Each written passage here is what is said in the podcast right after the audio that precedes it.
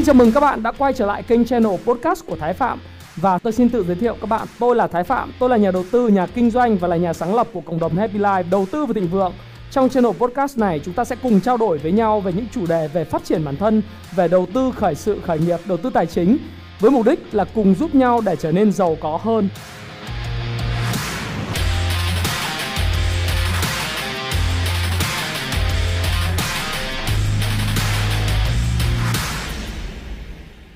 Hi, xin chào tất cả các bạn. Chào mừng các bạn đã quay trở lại với channel của Thái Phạm. Lại là tôi đây. Chúng ta lại cùng gặp nhau trong tối chủ nhật lúc 8 giờ tối hàng tuần và chúng ta sẽ trao đổi những sự kiện về tài chính, à, sự kiện tin tức, tất cả mọi thứ nó sẽ ảnh hưởng tới thị trường chứng khoán cũng như những thị trường tài chính trong tuần tới. Và tuần này đó là tuần từ ngày 19 tháng 4 năm 2021.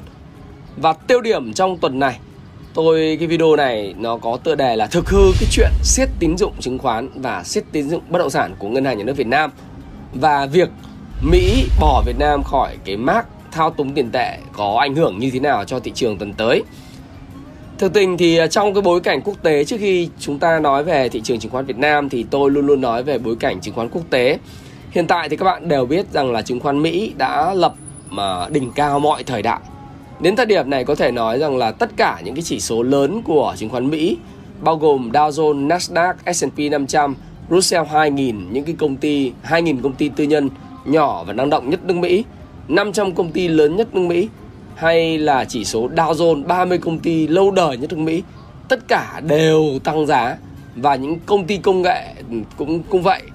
Và nếu các bạn nhìn trên chỉ số ở trên màn hình ấy thì bạn thấy rằng là chứng khoán Mỹ đang lập một cái đỉnh mới và đang gần chạm cái trendline mới à, là 34.200 điểm cho Dow Jones và đối với lại S&P 500 thì nó đạt cái mức là 4.185,5 điểm.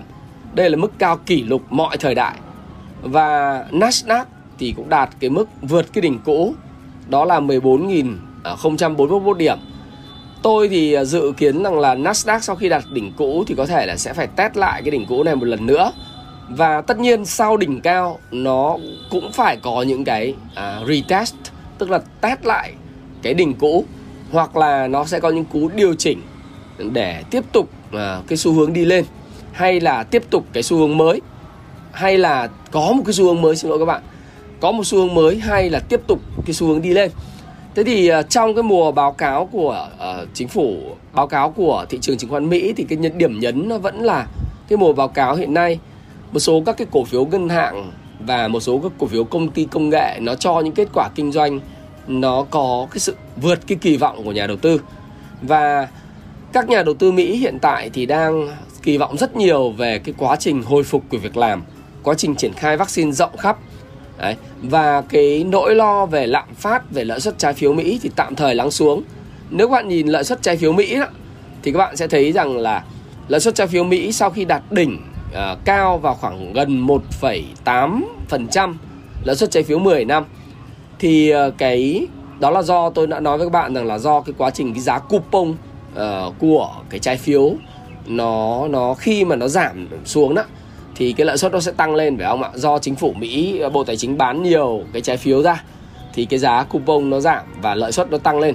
Thì bây giờ thì cái quá trình này nó đã có dẫn đến một cái sự điều chỉnh và hiện nay nó đang ở mức 1,58% nhưng mà việc điều chỉnh này tôi nghĩ rằng nó sẽ đến hồi kết thúc và có lẽ là thời gian tới nó sẽ có một cái sự tích lũy đi lên. À, tích lũy đi lên có thể là chưa đột phá để đến cái mức 2% ngay.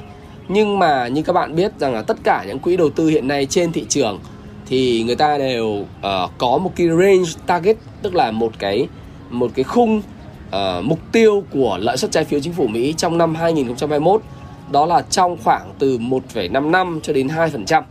Có nghĩa là trong kịch bản của tất cả những cái quỹ đầu tư, những analyst, những cái nhà phân tích và những cái quỹ ở những cái ngân hàng đầu tư của Mỹ thì họ đều cho rằng là cái mức trái phiếu lãi suất trái phiếu 10 năm của Mỹ ở hợp lý của năm 2021 nó nằm trong khoảng từ 1,55 1,6 cho đến khoảng là 2%.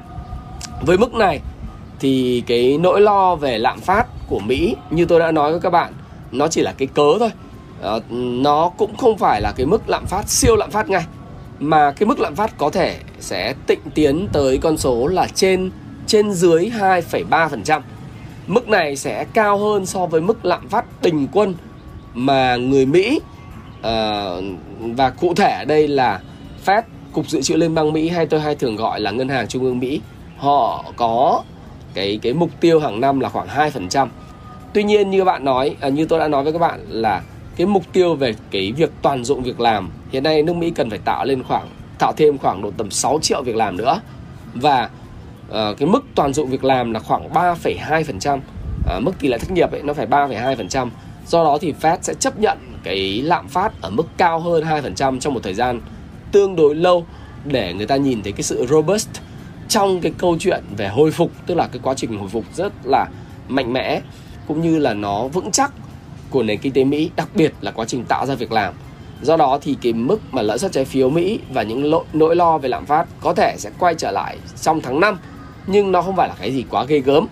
Thế thì à, bản chất của thị trường chứng khoán Mỹ thì như tôi nói về cái quá trình kỳ vọng hồi phục về vaccine và triển khai vaccine này nọ, cũng như là cái việc làm hồi phục và nỗi lo về lạm phát, lãi suất trái phiếu Mỹ nó bắt đầu lắng xuống. Và tháng 5 thì à, tôi nghĩ rằng là như tôi đã nói với các bạn là sau khi đạt đỉnh cao mới nó chạm cái trendline cao. Và chạm đỉnh cao mới thì tháng 5 cũng sẽ đến gần. Thông thường sẽ có câu nói là buy uh, sell in May và go away. Thì có lẽ là trong cái năm ngoái nó là năm rất đặc biệt của thị trường chứng khoán. Thì có lẽ là các bạn sẽ không thấy là sell in May. Là bởi vì năm ngoái là tất cả mọi người ở nhà hết mọi người không có việc gì làm. Thì mọi người mới sell à, mới tiếp tục buy in May và trading cổ phiếu rất là mạnh. Cụ thể là năm ngoái thì những người ở thị trường chứng khoán Mỹ à, chơi CW, Cover Warren kể ở chiều buy á rất mạnh mẽ. Những cái cổ phiếu công nghệ tăng hàng mấy chục lần. À, những cái CW của cái công ty công nghệ tăng mấy chục lần những cái cổ phiếu cơ sở cũng tăng vài lần. Đấy. thì các bạn phải hiểu rằng là năm ngoái sẽ bối cảnh sẽ khác. Và khi đạt đỉnh cao mới thì thường là nó sẽ có những sự điều chỉnh. Tôi không nói là sập nhé bởi vì sập hay không nó phải liên quan đến chính sách của Fed nữa. Nhưng mà chứng khoán Mỹ hiện tại thì nó chỉ có, nó vẫn đang ở trong cái vùng gọi là vùng trăng mật với lại tổng thống Joe Biden. Và chúng ta cũng chưa biết được là cái chính sách tăng thuế từ 21% lên 28% của ông ta thì sẽ như nào, tác động như nào đến thị trường chứng khoán. Nhưng rõ ràng chắc chắn là nó sẽ ảnh hưởng đến EPS earning per share của các doanh nghiệp đầu ngành. Và đương nhiên, nó cũng sẽ tác động đến định giá của thị trường chứng khoán Mỹ. Và nó cũng có những tác động về liên quan chỉ số thì đợi lúc đó nó ra. Thì đến thời điểm đó thì chúng ta mới biết tức là tháng 5 nó cũng đang đến gần và đối với lại thị trường ấy, thì cái điều chỉnh trong ngắn hạn nó là không thể tránh khỏi khi mà đạt đỉnh cao mới. Cái này thì mình cũng phải nói trước như vậy, chứ không phải lúc mà thị trường nó chỉnh thì mình mới nói là nó chỉnh, đúng không? Bởi vì tăng cao thì về điều chỉnh đấy là điều hết sức bình thường. Ờ, và người Mỹ và chính phủ Mỹ, cái cabinet, cái bộ sậu của tổng thống Joe Biden đó, vẫn đang trong cái quá trình xúc tiến cái gói kích thích kinh tế cái này mà là kích thích kinh tế nữa mà một gói chính sách chi tiêu tài khóa trị giá 2.000 tỷ đô la dành cho hạ tầng trong đó nâng cấp đường xá của Mỹ về à, giao thông này về uh, các đường cao tốc cũng như là sân bay bến cảng để mà người ta đón đầu và cạnh tranh với Trung Quốc về lĩnh vực hạ tầng cũng như là khôi phục việc làm. Đây là một quá trình kết hợp rất là mạnh mẽ giữa một chính sách tài tệ tiền tệ giữ mức lãi suất ở mức thấp để tạo việc làm và đồng thời là một chính sách tài khóa để tăng chi tiêu công. Từ tăng chi tiêu công nó sẽ dẫn tới tăng đầu uh, tăng cái đầu tư của tức là tăng đầu tư công thì nó sẽ đến tăng đầu tư của tư nhân. Thì đấy là một cái cách mà để Mỹ sẽ đạt được cái GDP có thể nói là kỷ lục dự báo của Thái Phạm sẽ là Mỹ năm 2021 nó sẽ đạt được cái mức GDP tăng trưởng kỷ lục nhất trong khoảng 30 năm trở lại đây. Nó xuất phát từ cái mức nền của năm 2020 thấp nhưng mà nó xuất phát thêm một cái yếu tố nữa là cái sự ý chí của những người lãnh đạo.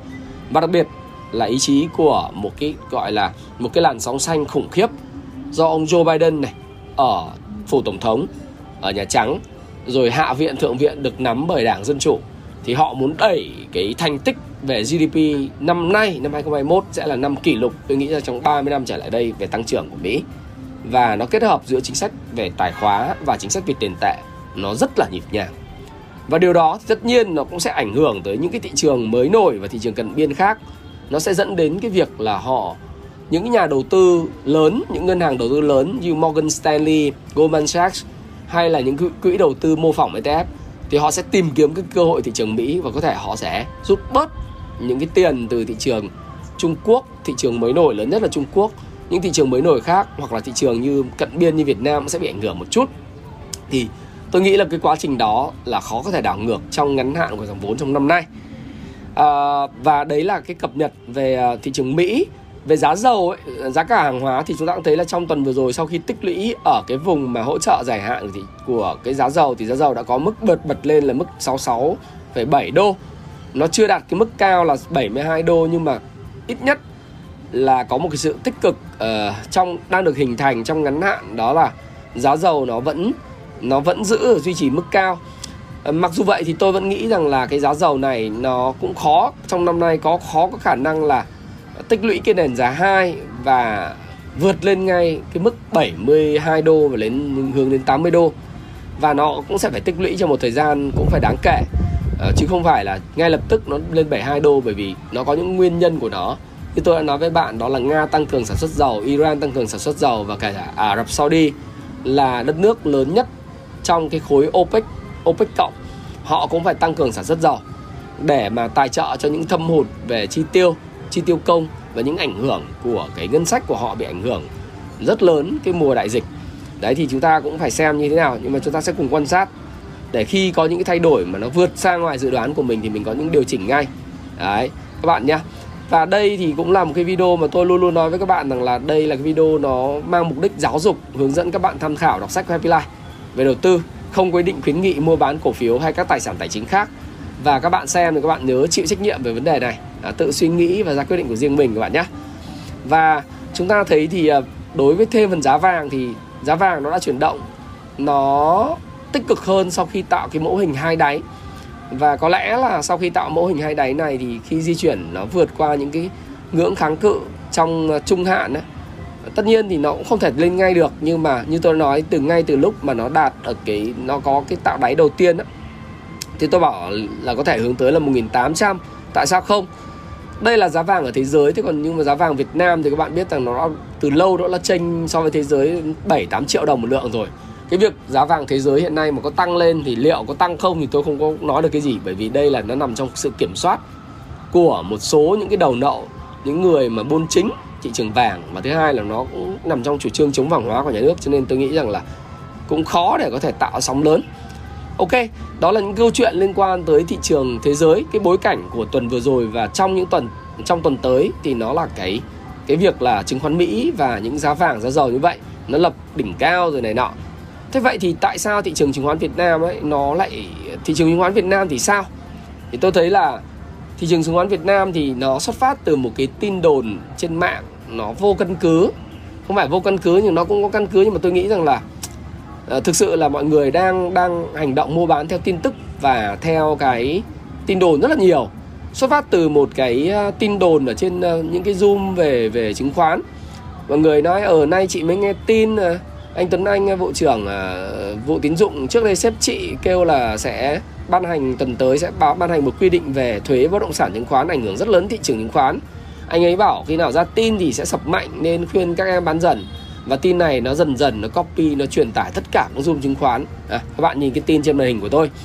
Đấy, tôi tôi nghĩ rằng là tôi cũng không tiện nói là cái nguồn tin này. Và tất nhiên cái nguồn tin này thì là cái nguồn tin mà mọi người copy hình ảnh chụp qua chụp lại nó cũng là một cái tin thất thiệt trên mạng thôi. Nhưng mà mọi người thì sau cái sau cái tin mà thất thiệt này đấy, à, rồi cái người mà đưa ra là hồi xưa kêu là sếp của mình đấy, nói rằng là nhắn tin riêng cho mình kêu là ra tin sẽ sập mạnh giống như điều khiển ở toàn thị trường là sẽ kêu là quy định là sẽ siết bất động sản và chứng khoán cho nên là sẽ sập mạnh. Thế là bà con dân tình nhận được cái tin này kêu siết siết siết nhưng chả hiểu cái gì bản chất. Đấy là kêu uh, siết thì thôi bán là mâm các cổ phiếu mình nắm giữ. Và trong bối cảnh là tôi hay gọi là triệu tử long vích không thể chờ đợi để kiếm tiền. Đấy. Bây giờ thị trường chứng khoán Việt Nam chỉ còn chắc là chỉ còn bốn ờ, gọi là tứ quốc tranh hùng đấy là chỉ có ờ, VIX của Vingroup này Hòa Phát của anh Long này rồi FLC các thể loại FLC từ các con penny nhỏ xíu của anh Quyết và Novaland của anh Nhơn đấy, là tăng giá còn lại tất cả là giảm giá các bạn phải hiểu rằng là một vài ở đây tôi nói là xanh vỏ đỏ lòng. Một vài trụ trụ thì tăng điểm trụ thì tăng điểm đấy. Trụ thì có bốn ờ, không phải trụ nếu mà quyết anh bên những cổ phiếu của anh quyết thì không phải là trụ. Nhưng mà đấy một vài các cổ phiếu tăng điểm. Trụ là có Hòa Phát có uh, Novaland uh, có Vic. Đấy, là những cái trụ uh, tăng điểm. Masan đấy, của anh Quang là tăng điểm cũng như là một vài những cái cổ phiếu mà thuộc dòng họ FLC ừ, vốn kinh doanh ờ, kết quả nó cũng không được tốt lắm nhưng mà nó tăng điểm. Toàn sàn chứng khoán ờ, các bạn nhìn đó, có khoảng ờ, gần 500 mã thì có 81 mã tăng thôi 36 mã đứng giá. Sàn Jose ấy, trong khi 355 mã giảm giá rất mạnh. Và liệu cuộc chơi với index về mặt chỉ số đã kết thúc hay chưa? Hay là cái cảm giác của nhà đầu tư hiện nay rất giống cái cảm giác bò tùng xẻo có nghĩa là chỉ số thì có thể không giảm nhiều loanh quanh 0,58%, 0,5%, 0,6%. Thế nhưng mà hàng ngày thì họ sẽ thấy rằng là họ gọi cái họ họ nhắn tin riêng cho tôi ha. Và họ nói rằng là cái cảm giác rất là thốn. Gần như bị thiến mỗi phiên cứ đều đặn cổ phiếu mình bị giảm 1 đến 3%, thậm chí có 4%. Nhưng mà vẫn tiếp tục nuôi hy vọng bởi vì nhìn chỉ số index có vẻ không giảm. Thì tôi nói với các bạn đây là một cái cảm giác nó rất là thốn. Nó gọi là trong chứng khoán nó gọi là bò tùng xẻo. Có nghĩa là chỉ số của chứng khoán thì không giảm. Mạnh. Không có hiện tượng là múa bên trăng, trắng bên mua hay là giảm rất mạnh. Nhưng mà nó lại là mang cái cảm giác mà bạn cứ mất tiền hàng ngày. Những cái mid cap như tôi đã nói, mid cap nó cứ giảm penny cũng giảm mid cap cũng giảm những cổ phiếu nhỏ vừa trụ mà không phải bốn cái cổ phiếu của cái dòng kia thì giảm. Đấy. Và những cái tin đồn kiểu như chị mới nghe tin tin này bí mật lắm chỉ một mình em biết thôi. Ừ, bảo thế này bảo thế nọ. Thế ba con thì cũng đầu tư theo tin mà tin đồn. Nghe tin đồn thì bán thôi. Hoặc là bán để đua vào những cái cổ phiếu đang tăng mạnh như Vic này, Vinho, uh, Vic này, Hòa Phát này, các cổ phiếu FLC không cần biết nó là có lợi nhuận hay là không lợi nhuận chê hay là chê bai gì, cứ thế tăng trần là đu trần, cũng kiếm. Đó. Thì tôi thì tôi không có chỉ trích đánh giá gì vào video này tôi bảo là mang mục đích giáo dục thôi chứ cũng không video khuyến nghị ai làm gì. Rồi ờ, đua vào Novaland, bản hết. Cứ thấy không tăng mà thấy giảm là sút. Và cảm giác những người giữ hiện nay là đang bị thiến. Tôi dùng gọi là thốn và thiến. 1 đến 3 phần trăm bùa tùng sẹo thế thì cái bối cảnh ấy, Mỹ các bạn nhìn thấy rồi là họ tăng trưởng rất mạnh thì nước ngoài cũng vậy là tôi thấy rằng tuần vừa rồi nước ngoài là bán dòng đến 200 uh, ờ, gần như là bán dòng liên tiếp ha. Chỉ có ngày thứ ba là mua dòng lại 127 tỷ các bạn nhìn cái đồ thị màu xanh này. Cái đường màu xanh đó là cái đường mà mua dòng và bán dòng. Thì nó cứ nằm ở dưới trục không là bán dòng. Như vậy cái tuần vừa rồi các bạn từ 12 tháng 4 16 tháng 4 thì các bạn thấy rằng là nước ngoài bán dòng tới 4 phiên. Và đỉnh cao nhất là bán dòng vào phiên ngày thứ tư và thứ năm với mức bán dòng lên tới là gần cả 1 ngàn tỷ. Phiên ngày thứ sáu vừa rồi bán bán dòng là 557 tỷ. Họ tập trung bán rất mạnh họ bán rất mạnh Vinhome rất mạnh Hòa Phát. Hòa Phát thì mới bán dòng cái hôm à, phiên thứ sáu thôi. Nhưng mà trước đó thì có bán dòng bán dòng có hai tuần trước đó. Còn Vinamilk này là nằm trong danh sách trường kỳ kháng chiến bán dòng 43 phiên rồi à, 43 phiên rồi công thương nằm trong cái danh sách bán dòng rất mạnh. BIDV, Masan rồi à, có một cái điểm đặc biệt nữa đó là cái quỹ VF à, E1 uh, VF VN30 VFM VN30 là đầu tư các chỉ số VN Index à, VN30 đó nó bị bắn dòng rất mạnh và rút chứng chỉ quỹ mạnh lắm. Thì đấy trong cái bối cảnh đó thì chúng ta thấy là nước ngoài bắn dòng rồi cảm giác thì bị bò tùng xẻo tin đồn thì là thất thiệt tôi tại sao tôi lại nói tin đồn thất thiệt và tôi hỏi là liệu là có siết tín dụng? Tôi phải làm rõ dù cổ phiếu thị trường nó có lình xình. Các bạn nhìn thị trường đây tôi nghĩ rằng là nó tiếp tục quá trình lình xình tích lũy.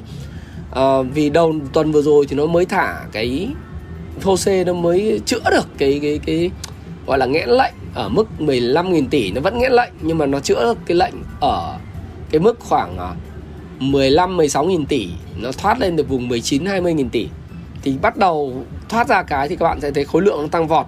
Còn khối lượng của những cái lần phân tích trước thì nó cứ bị nghẽn thì chả ai phân tích được cái gì. Chỉ số và giá nó có sự không tương đồng nhất định. Đấy. Nhưng mà chúng ta cũng thấy rằng là là tin đồn thất thiệt rồi ừ, cái cái giao dịch nó được thuận lợi hơn, lên được 19 20 nghìn tỷ. Mặc mặc dù bảng điện còn nháy nó vẫn còn rất là lung tung. Thế nhưng mà có thể nói là cái biến động hiện nay là những biến động mà nó khá là mang tính biến động lớn. Có những ngày tăng thì tương đối tốt, nhưng có những ngày bán rất là mạnh. Ở đây nó là một cái giai đoạn tôi cảm giác, tôi cảm giác thôi nhé ở đây không nói là sập hay là gì ha các bạn ha. Các bạn à, phải nghe cho nó kỹ. Nhiều ông bảo tôi nói sập, tôi đang cầm cổ phiếu hay là tôi đang cầm tiền tôi cũng không nói nhưng mà tôi chả bao giờ tôi nói sập. Đấy. thì ở đây là những cái quá trình phân phối, nhìn thấy rất là rõ, nhìn rất là rõ và cái quá trình này nó nó không phải là phân phối là nó đi xuống đường thẳng như thế này. Đi lên nó không bao giờ đi lên đường thẳng này. Mà phân phối là một quá trình tích lũy à một quá trình rất từ từ. Phiên tăng, phiên giảm phiên giảm mạnh, phiên tăng nhẹ hoặc tăng lên, rồi lại giảm mạnh. Thì đó là cái cảm giác của nhà đầu tư luôn luôn thấy là chỉ số kỳ cục. Sao mà chỉ số không giảm mà cái tiền của tôi cứ giảm, mà giảm đều, nó lại bò tùng xẻo bị vặt lông mỗi ngày. Đấy, trên mạng có một câu là em vẫn là gà, thế nhưng mà năm nay em ít lông rồi, kiểu thế, thì nó nó bớt đi bớt đi cái cảm giác. Thế nhưng mà dù là nó đang ở trong cái quá trình tích lũy ở vùng cao, hay nó là quá trình phân phối ở sóng 5 kết thúc của sóng sóng tăng, như nhiều người nói, thì chúng ta cũng phải nói rất rõ là đây có phải là thực hư của nó nó có phải là do siết tín dụng chứng khoán và bất động sản, giống như cái tin đồn của cái bạn mà bạn quẳng lên trên Zalo bạn kêu mọi người bán đi hay không? Chụp cái ảnh xong rồi anh này trước đây là sếp rồi bảo ra sẽ ảnh hưởng cho nên phải bán đi. À, tôi thấy cái này là tôi phải nói ngay liệu nó có phải là bị siết hay không chúng ta hãy cùng coi. Chúng ta cùng coi bởi vì chúng ta cũng phải hiểu chuyện đó. Điều đầu tiên tôi muốn nói các bạn rằng là vì sao lại có bong bóng về đất đai? Đất đai đây chúng ta phải hiểu rằng là không chỉ là đất nền mà nó nó ở đâu chúng ta bây giờ cũng thấy là có người lập cái bàn ra để làm môi giới uh, bất động sản hết á. Không phải là bạn thấy ở đâu cũng có đúng không?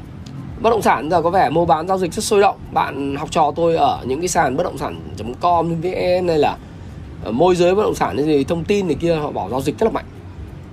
Thì tôi nói là cái môi trường lãi suất thấp nó tạo điều kiện cho chuyện đó. Và người dân thì họ giao dịch thứ nhất là vừa bằng tiền của mình vừa tiền tiền vay nhưng phần lớn là do tiền tiết kiệm uh, của họ được rút ra để họ chuyển kênh đầu tư chứng khoán. Ở đây thì nó là cái xu hướng chung của thế giới chứ không phải chỉ xu hướng Việt Nam. Kể cả lãi suất tiết kiệm có mức 7% một năm thì người ta vẫn cứ phải buôn những thứ khác bởi vì kinh doanh à, đầu tư chứng khoán đầu tư bất động sản đó là xu hướng này. Nó xu hướng. Là cái nhất. Cái thứ hai nữa là cái làm ăn kinh doanh hiện tại do cái covid nó vẫn chưa có du lịch vẫn có khách các thứ nó đã hồi phục nhưng mà nó vẫn chưa hồi phục được như mong muốn, nó vẫn còn khó khăn. Và cái kênh sinh lợi nhanh, nó vẫn phải là cái kênh đầu đầu cơ. Thế thì đây là cái nguyên nhân dẫn đến cái câu chuyện là bong bóng, chứ không phải và cái tâm lý là mong muốn kiếm ăn nhanh. Đấy. Chứ tôi nghĩ rằng là cái vai trò, cái bóng dáng của câu chuyện là tín dụng bơm vào cái kênh này nhiều thì thực tình là không có. Và không có phải không phải có có nhưng mà nó không đến lớn bởi vì sao? Bởi vì cái chỉ tiêu tăng trưởng tín dụng ấy là cái chỉ tiêu tăng trưởng tín dụng của nhà nhà nước là được fix mỗi năm, ví dụ như năm ngoái là 12% thì năm nay nó là 8 đến 9% thôi. Nó là chỉ tiêu đã fix. Anh không thể cho vay tăng hơn được nữa. Một số ngân hàng thì sẽ có chỉ tiêu tín dụng cao hơn các ngân hàng khác do chỉ số quản trị vốn tốt hơn. Và, nhưng có một điều rất quan trọng các bạn phải lưu ý là nó nó khác với lại cái thời kỳ của năm 2008 à, rồi sau đó là năm 2012 2008 2009 rồi 2012 là vì ở đây là cái tiêu chuẩn cho vay tín dụng ấy, cho vay nó không có dễ dãi đâu. Cái tiêu chuẩn cho vay của ngân hàng vẫn rất khó bởi vì bạn muốn vay thứ nhất bạn phải có tài sản mà thế chấp vào ngân hàng. Thứ hai là bạn phải chứng minh được cái thu nhập hàng tháng của bạn đủ để mà trả lãi và gốc hàng tháng. Cái này là cái sự mà đánh giá nó rất là chi tiết của các ngân hàng. Không phải là ngân hàng nào cũng dễ dãi cho vay bởi vì rủi ro liên quan đến pháp lý, liên quan đến khoản cho vay dễ dãi mà dẫn đến những nợ xấu về bất động sản, như trường của Đông Á Banh, của của những cái à, tổ chức mà các bạn biết là phải, đã phải sát nhập trước đây phải mất rất nhiều thời gian để xử lý cục máu đông, nợ xấu bất động sản như là Sacombank này nọ, thì nó đã là một thứ mà người ta đã đã phải mất nhiều thời gian lắm để xử lý rồi. Thế nên thế nên là cái số tiền đưa vào trong bất động sản nó nó là cái số tiền mà được cố định. Và thứ hai nữa là tiêu chuẩn cho vay nó không, không hạ xuống.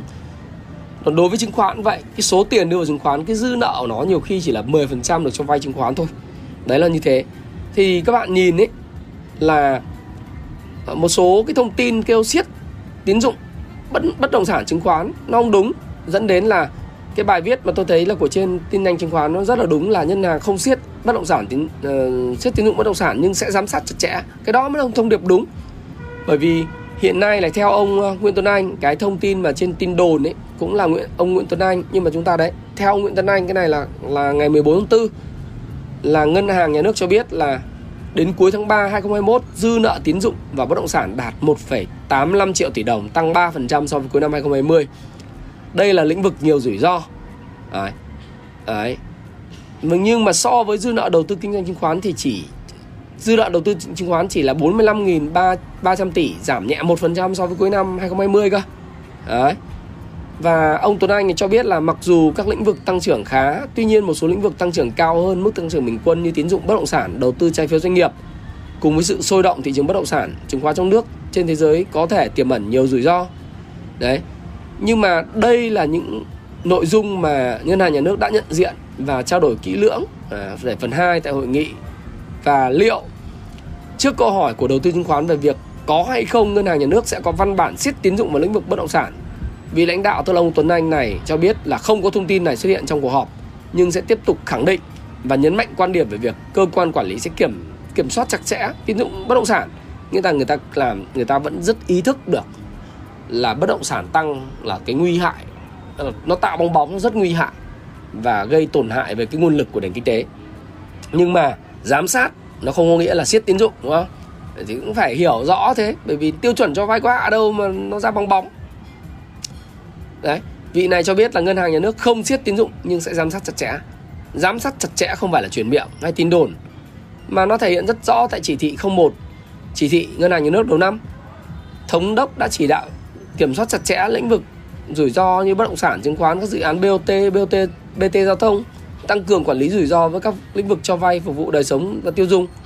Thì thực ra khi người ta giám sát, người ta đã có công văn ấy, có chỉ đạo tôi nghĩ rằng là cái câu chuyện siết nó cũng là tin đồn. Đấy. Phải hiểu bản chất. Vì từ nào giờ cái chứng khoán đồng ý là nó phải có cái margin từ ngân hàng vào. Đấy. Nó căng cái margin thì dĩ nhiên là là nó cũng ảnh hưởng đến cái điểm số. Nhưng mà vấn đề là gì? Vấn đề là liệu siết không? Tôi tôi nghĩ không siết. Đặc biệt là bất động sản. Bất động sản là cái cái cái nền kinh tế Việt Nam phụ thuộc rất nhiều bất động sản mà. Cho nên là, nhưng bất động sản đây nó phải liên quan xây dựng nhà liền thổ, không phải bất động sản thổi giá của đất nền đâu. Đấy đấy là cái mà chúng ta cũng cần phải phải nắm ha. Thì cũng phải có tín hiệu như vậy thì cũng biết rằng là nó không siết nhưng mà cũng sẽ có những kiểm soát chặt chẽ. Đấy ngược lại đối với thị chứng khoán thì bộ tài chính còn thậm chí còn đề xuất tăng hạn mức tín dụng cho ngành chứng khoán bởi vì đối với bộ bộ tài chính thì dư nợ ngân hàng cho vay chứng khoán ở mức độ thấp. Đấy. thông tin ủy ban chứng khoán hiện nay thì có nó thể nói rằng là chứng khoán nó không không không bị uh, rủi ro. Ý là ủy ban chứng khoán nói như vậy. Bởi vì hiện nay cho vay có 30.452 tỷ. Theo ông Tuấn Anh thì nói là 45.000 tỷ. Nhưng mà hiện nay thì thông tin của ủy ban chứng khoán là khoảng 30.452 tỷ chiếm 0,37% trong tổng dư nợ tín dụng ngân hàng tỷ lệ nợ xấu phát sinh từ vay chứng khoán rất thấp so mặt bằng chung do vậy rủi ro cho vay chứng khoán đối với hệ thống ngân hàng thương mại là không lớn và từ thực tế nêu trên Trước đó thì Ủy ban chứng khoán đã có đề xuất với Bộ Tài chính kiến nghị ngân hàng nhà nước nghiên cứu tăng hạn mức tín dụng 5% cho vay chứng khoán. Đấy. 5% nhưng đấy, cái bạn thấy hạn mức nó chỉ 5% thôi nó không thể hơn được. Để đảm bảo các cái quy định giới hạn tỷ lệ an toàn trong hoạt động ngân hàng, chi nhánh ngân hàng nước ngoài đồng thời áp dụng các biện pháp quản lý để tăng cường chất lượng tín dụng và tránh rủi ro cho hệ thống ngân hàng. Thế thì Ủy ban chứng khoán cho rằng là việc chuyển đổi cách quản lý như trên nhằm đảm bảo quản lý được rủi ro chất lượng tín dụng cho hệ thống ngân hàng thương mại. Khi cho vay chứng khoán vừa tạo điều kiện cho ngân hàng có nhu cầu và đã hết zoom 5%, có thể tăng hạn mức cho vay. Tức là ông nào hết zoom thì có thể xin lấy zoom, nhưng mà ông nào mà chưa còn zoom thì vẫn cho vay, tức là túm lại là 30.452 tỷ đồng này hay là 45.000 đồng tỷ đồng. Thì cái cái tỷ thì cái hạn mức nó thấp. Cái thứ hai nữa là cái rủi ro từ chứng khoán ấy hiện tại với trong bối cảnh hiện tại thì nó không có cao. Nếu có giảm thì giờ các cái công ty chứng khoán nó cắt mặt zin rất nhanh các bạn.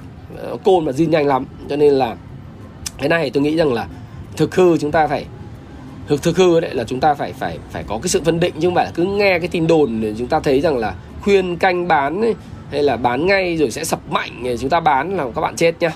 Đấy cái đấy phải tôi phải nói với các bạn. Rồi thêm một cái tin vui nữa trong tuần tới uh, trong cuối tuần thì là là Việt Nam được Mỹ uh, dỡ bỏ cái mác thao túng tiền tệ. Điều này đối với tôi không bất ngờ vì hai lý do. Thứ nhất là chúng ta cũng chả làm gì sai ờ, chúng ta đã có những điều chỉnh. Chúng ta điều chỉnh chẳng hạn như là mua ngoại tệ thì không mua ngay mà sẽ mua thành nhiệm uh, chu kỳ 6 tháng hay từng tuần. Rồi thêm một cái yếu tố nữa tôi đối với tôi không bất ngờ là bởi vì cách đấy khoảng hơn tuần thì uh, Trung Quốc cũng được Mỹ tháo gỡ ra khỏi cái cái danh sách thao túng tiền tệ mà Trung Quốc là cái đất nước rất lớn uh, người giống như người anh cả uh, của Việt Nam ở lĩnh vực tài chính và uh, đầu tư thì họ còn xuất khẩu nữa. Họ còn dỡ được còn họ còn được Mỹ dỡ cái mác thao túng tiền tệ thì Việt Nam lý do gì phải tiếp tục trong cái danh sách này? Tất nhiên vẫn còn một số điểm mà Việt Nam này Đài Loan à, Việt Nam Đài Loan và Thụy Sĩ à, ở đây là à, chúng ta phải xem là Việt Nam này Đài Loan đấy là vẫn còn nằm trong cái danh sách này. À, vẫn có một số điểm ở đây là theo à, theo thông tin ta có là Thụy Sĩ Đài Loan vẫn phải có ba điều kiện đặc biệt là thặng dư thương mại với Mỹ ngày càng lớn là 2020 là 70 tỷ và hiện nay số khẩu xuất xuất liệu xuất khẩu sang Mỹ là tăng 19,5%, nhập khẩu giảm. Đấy thì cái đấy là cái mà vẫn đang quan ngại. Chứ còn tôi thì tôi thấy chả vấn đề gì khi mà Mỹ không dỡ ờ, danh sách Việt Nam và Thụy Sĩ rồi Đài Loan ra khỏi những cái danh sách mà manipulator tức là là anh ờ, anh anh anh manipulate tức là anh thao túng tiền tệ cả. Đấy nó phải dỡ thôi vì Trung Quốc còn được dỡ mà tôi không có bất ngờ. Thì tất nhiên bộ ngoại giao thì cũng có những phản ứng hoan nghênh à, hoan nghênh rồi chúng ta cũng có những hợp tác này nọ với lại bên uh, Mỹ. Và thực tế thì uh, chỉ đạo của thủ tướng chính phủ cũng vẫn nói rằng là phát triển ổn định bền vững thị trường chứng khoán và bất động sản. Đấy uh, và đối với lại thông điệp như vậy là cũng rất là tốt đấy rất là tốt của thủ tướng chính phủ tân thủ tướng chính phủ. Cho nên khi mà mình nhìn đây mình thấy rằng có những cái tin vui như thế này những tin đồn nó vô căn cứ thất, thất thiệt tất nhiên là nó có những kiểm soát nhưng mà nó không phải là siết tín dụng đấy, các bạn phải hiểu như thế. Và thực tình thì tôi vẫn nghĩ rằng là trong tuần tới thì index nó vẫn tiếp tục quá trình tích lũy thôi. Bởi vì cái đại hội mùa đại hội nó vẫn đang diễn ra báo cáo kết quả kinh doanh thì nó vẫn cứ có như tôi đã nói bạn. Nhưng mà có cái lớn thì tôi mới nói là ngày mai là sẽ có thông tin là chốt số liệu của các ETF ờ, và sẽ có cơ cấu của các ETF, các quỹ ETF vào cuối ngày à, 29 tháng 4. Tức là trước khi kỷ lễ nghỉ lễ 30 tháng 4 người ta sẽ cơ cấu một số các cái mã cổ phiếu mà được mua vào thì các ETF nó đã tranh thủ nó mua vào như là chứng khoán của công ty ờ, Exim Bank nó đã lên giá rất là mạnh rồi. À, tôi không nói là nói để các bạn mua hay là gì nhưng mà nó đã mua rồi. Đấy, thì cổ phiếu nó sẽ tiếp tục phân hóa mạnh mẽ đấy tiền thì đã bớt quá nhiều rồi vì F0 có vẻ cũng hết tiền. Lên được 20.000 tỷ tôi nghĩ cũng ở mức đó thôi. Còn định giá giờ cũng cao cao rồi. Thì đẹp nhất là chứng khoán nó tiếp tục là tích lũy đi ngang để trông chờ cái cái, và chúng ta đừng trông chờ chỉ số á. Chỉ số có thể đi ngang nhưng mã chứng khoán của bạn có thể giảm là rất bình thường. Nếu bạn đầu đầu tư thì giai đoạn này nó là giai đoạn mà nó rất là khó. Không đơn giản để bạn kiếm tiền giai đoạn này giống như những giai đoạn mà tôi có làm livestream vào ngày 28 tháng 1 hay là 29 tháng 1 đâu nó nó sẽ khác. Và việc đu theo những cái gọi là tứ quốc tranh hùng tam quốc tranh hùng như là ờ, uh, phát rồi các cổ phiếu của anh uh, nhơn hay là anh uh, anh vượng hay là anh quyết thì thì nó đầy tiềm ẩn những cái rủi ro. Đấy chứ không phải là nó nó nó cứ có ăn. Thì đấy là tùy các bạn các bạn kinh doanh như thế nào. Đấy việc các bạn tôi không khuyến nghị và video này tôi nói mục đích giáo dục thôi. Thì tôi thấy rằng là cái giai đoạn mà thị trường rung lắc mạnh một phiên tăng một phiên giảm. Và có những quá trình mà nó phân phối uh, nó chưa phải là gì ghê gớm lắm nhưng mà có những cái phiên phân phối kiểu như thế này thì nó sẽ tạo ra một cái môi trường kinh doanh. Tôi nghĩ rằng nó sẽ không không dễ đoán không dễ đoán cho những nhà đầu tư. Và tôi thì cá nhân tôi tôi luôn luôn chờ đợi là đợi cho các cái tay to nó mua bán xong xuôi của cái kỳ ETF này đi thì à, nếu mà cổ phiếu trụ thì lúc đấy thì mới bắt đầu mình mới, mới nghiêng nghiêng ngó. Hoặc là những nào mà mình có hàng mà đang lời thì mình vẫn giữ. Đấy, còn những cái nào mà nó có những cái cái nguy hiểm rồi thì mình sẽ phải tìm cách mình xử lý. Như tôi nói các bạn đó là chúng ta phải luôn luôn tỉa cành. À, chúng ta bắt sâu tỉa cành những cây khô chúng ta phải lựa bỏ đi giữ lại những cây mạnh. Thì đó là cái phong cách của tôi. Thì đấy là tôi cũng uh, cũng nói với các bạn như vậy. Và trong tuần tới thì cũng uh, chúc các bạn có một sự khởi đầu với những cái thông tin về Mỹ, thông tin về Việt Nam như vậy. Các bạn có cái suy nghĩ và tự vận dụng cho mình. Tôi cũng chúc cho các bạn là có một sự khởi đầu ờ, rất là tốt trong tuần mới và có sự may mắn trong tuần mới một tuần thật là mới và tím bạn nhé và nếu bạn thấy cái series về cái điểm tin chủ nhà hàng tuần series về chứng khoán của Thái Phạm hữu ích thì hãy ờ, đừng ngại ngần like cho Thái Phạm cái cái video nó hiện lên nút nút like mình nhìn like nhiều tôi thích lắm vui hai comment phía dưới chào nhau chúc nhau một tuần mới. Đầy hứng khởi. Nên như thế bởi vì à, tôi nhìn thấy các bạn tôi vẫn thả tim cho các bạn tôi rep các bạn reply các bạn. Và đấy là những cái lời động viên comment nó là những lời động viên để tiếp tục thực hiện này. Hôm nay tôi rất bận à, tôi đang dạy công vụ chứng khoán ở ngoài hà nội. Thế nhưng mà tôi vẫn làm video phục vụ các bạn. Và các bạn phải thấy rằng là à, cũng không kể công nhưng mà à, tôi rất là tâm huyết với lại việc cho đi kiến thức của mình và rất mong là các bạn cũng ủng hộ nó chia sẻ nó chia sẻ video này cho những người khác nữa để những người cùng quan tâm để chúng ta có thể bảo vệ nhau biết cái định hướng để mà tự chúng ta kinh doanh hiệu quả hơn. Rồi sẽ còn rất nhiều những cái điều thú vị nữa trong ngày thứ hai à, thứ ba thứ thứ năm tuần tới. À, tôi sẽ có những quà tặng nhiều hơn cho các bạn và gần đến 30 tháng 4 1 tháng 5 rồi sẽ có nhiều tin tức thú vị dành cho bạn. Hãy like video này comment cho tôi biết và chúc nhau một tuần mới thật là vui vẻ các bạn nhé. Và hãy chia sẻ video này. Và Thái Phạm xin cảm ơn bạn. Hẹn gặp lại các bạn trong video tiếp theo. Đừng quên subscribe kênh Thái Phạm đăng ký kênh Thái Phạm để bất cứ khi nào tôi ra video mới bạn sẽ là người nhận đầu tiên và sớm hơn tất cả những người khác. Thái Phạm xin chào và xin hẹn gặp lại các bạn. À quên áo đẹp không? Áo của công vụ chứng khoán đẹp không? À, lớp của tháng 5 thì hiện nay gần full rồi. Chỉ còn khoảng độ tầm 10 15 người nữa thôi. Nếu bạn nào có duyên thì các bạn có thể đăng ký. À, xin chào và xin hẹn gặp lại các bạn. Hãy chia sẻ những thông tin này nếu bạn cảm thấy nó hữu ích với bạn và hẹn gặp lại các bạn trong chia sẻ tiếp theo của tôi nhé.